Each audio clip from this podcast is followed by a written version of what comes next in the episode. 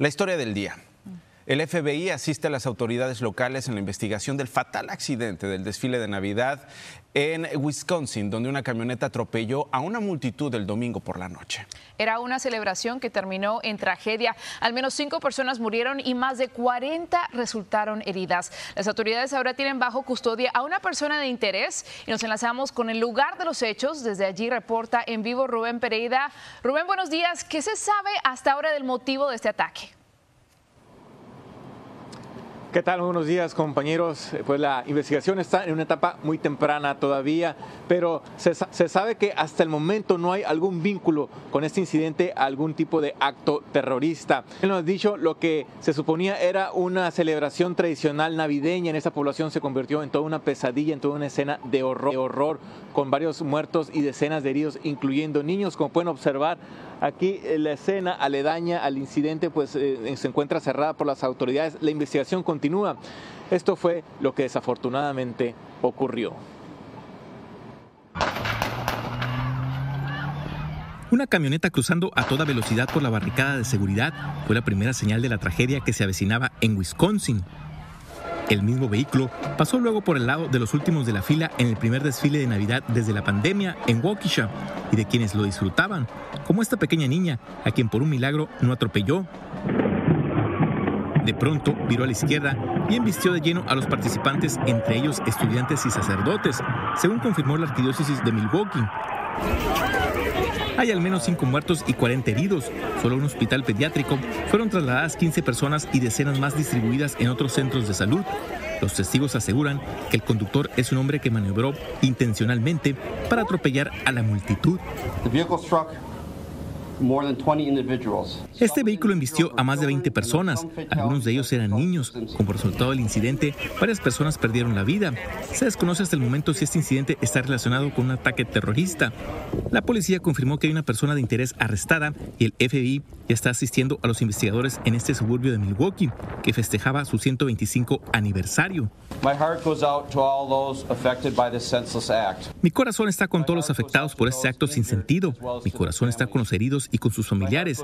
Mi corazón está con los que perdieron a un ser querido.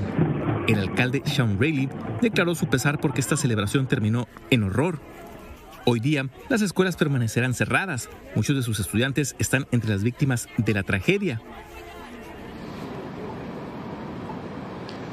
La policía también confirmó que un oficial accionó su arma tratando de detener a este vehículo. Afortunadamente ninguna persona resultó herida por este disparo. Y más tarde, a la una eh, tiempo del centro, una de la tarde, pues las autoridades, la policía va a dar una rueda de prensa con más actualización sobre las investigaciones en esta lamentable tragedia. Por lo pronto es todo. Compañeros, regreso con ustedes. Y vamos a estar pendientes de lo que digan las autoridades, Rubén. Por lo pronto te agradecemos mucho el reporte desafortunado. Este, este eh, hecho, sin lugar a dudas, era la oportunidad de las familias de regresar a las calles, de regresar en comunidad, a abrazarse, a celebrar previo a la Navidad, previo a las fiestas.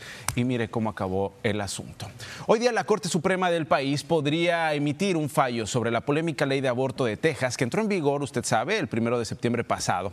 Lo que sí es seguro, según la página web del máximo tribunal del país, es que los magistrados emitan al menos una opinión al respecto. Sin embargo, no hay garantía de que durante esta jornada se resuelvan los dos casos relacionados que fueron puestos en una vía rápida para ser eh, utilizada y discutida el primer día de este mes. Vamos a estar muy atentos a esa situación. Entre tanto, en otras noticias, exige respuesta a los familiares de un adolescente hispano de 13 años que murió a causa de una bala perdida en su casa en Pasadena, California. Irán Moreno Valvaneda, de 13 años de edad, estaba en su habitación jugando videojuegos cuando fue impactado por esta bala. Los hermanos de la víctima estaban cerca, de urgencia fue llevado al hospital, donde más tarde falleció. Ahora el desconsuelo, la frustración, por supuesto, arropa a la familia, mientras entre los residentes de área impera la preocupación, pero también el miedo. No siempre estamos seguros ni dentro de la dentro de nuestra casa. Es muy triste lo que sucedió. Ah, como madre da mucha preocupación. La policía sigue investigando quién pudo disparar esta arma que mató al jovencito, aunque cree que se trata de un hecho al azar. Fueron liberados dos de los 17 misioneros secuestrados el mes pasado en Haití, según el ministerio al que están afiliados. La noticia fue confirmada también por la Policía Nacional de Haití y celebrada por un vocero de la Casa Blanca. El ministerio Christian Aid Ministries no ha revelado los nombres ni la ubicación actual de los liberados, pero dijo que se encuentran sanos, bajo cuidados y también de buen humor. Tampoco fueron proporcionados detalles sobre los otros rehenes.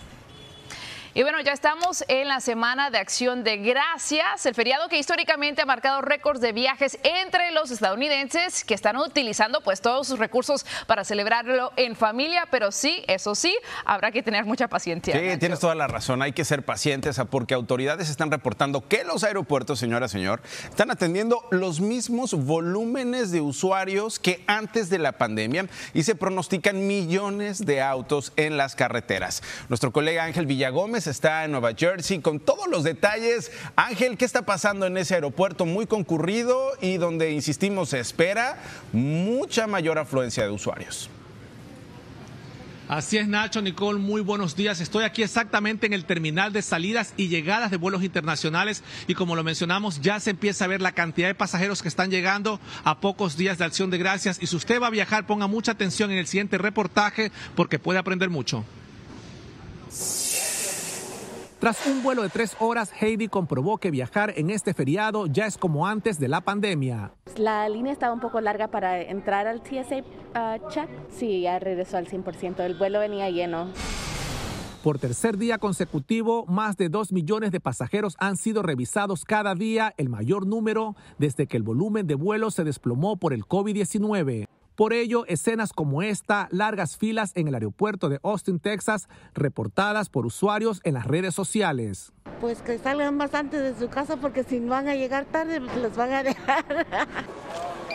Hoy hay un reto adicional, vence la fecha límite para la vacunación obligatoria a los empleados federales, incluidos los de seguridad en el transporte, lo que se convierte en un posible reto adicional, aunque algunos aeropuertos descartan un caos. TSA aseguró que no vamos a tener ningún problema de personal, al menos en el aeropuerto eh, de Miami, que todos los puntos de seguridad van a estar eh, eh, bien formados por, ellos y no vamos a tener mayores incidentes con respecto al personal de, de TSA. Aunque como es costumbre, la mayoría de los estadounidenses manejarán hacia su destino. Según la AAA, poco más de 48 millones viajarán por carreteras en estos días con precios de gasolina históricamente altos. Desde Nueva York se espera que el día antes de Acción de Gracias quienes viajen por tierra se enfrentarán con mucho tráfico en las carreteras a partir de las 2 de la tarde de este miércoles, así que por tierra o por aire, para esta Acción de Gracias conviene hacerse de mucha paciencia y preparar el bolsillo. Paciencia es la palabra clave en este momento y les comento que tuve la oportunidad de caminar por el aeropuerto a tempranas horas de la mañana y he visto que todo está fluyendo normal. Los trabajadores federales están trabajando en sus lugares, no he visto ningún tipo de, falta de personal. Y quiero preguntar, comentarles, perdón, que aquí en las aerolíneas algo que sí están pidiendo los, eh, las personas que trabajan en las aerolíneas es que vengan con tiempo anticipado, ya que muchos vuelos internacionales requieren que usted muestre su prueba del COVID-19 que es negativa antes de subirse al vuelo. Así que tómese en su tiempo, vengan con mucha paciencia. Yo más adelante regreso desde aquí, desde el aeropuerto de Newark, y estuve hablando con algunos pasajeros quienes acaban de llegar y otros que estarán viajando para que usted que está en casita pueda prepararse para viajar este fin de semana. Muy bien, muchísimas gracias Ángel. Estamos pendientes y como dices, paciencia. Hay que tomar todas las previsiones posibles. De verdad, exagere a la hora de llegar al aeropuerto si es que no quiere perder su vuelo. Gracias Ángel, regresamos contigo más adelante. Por lo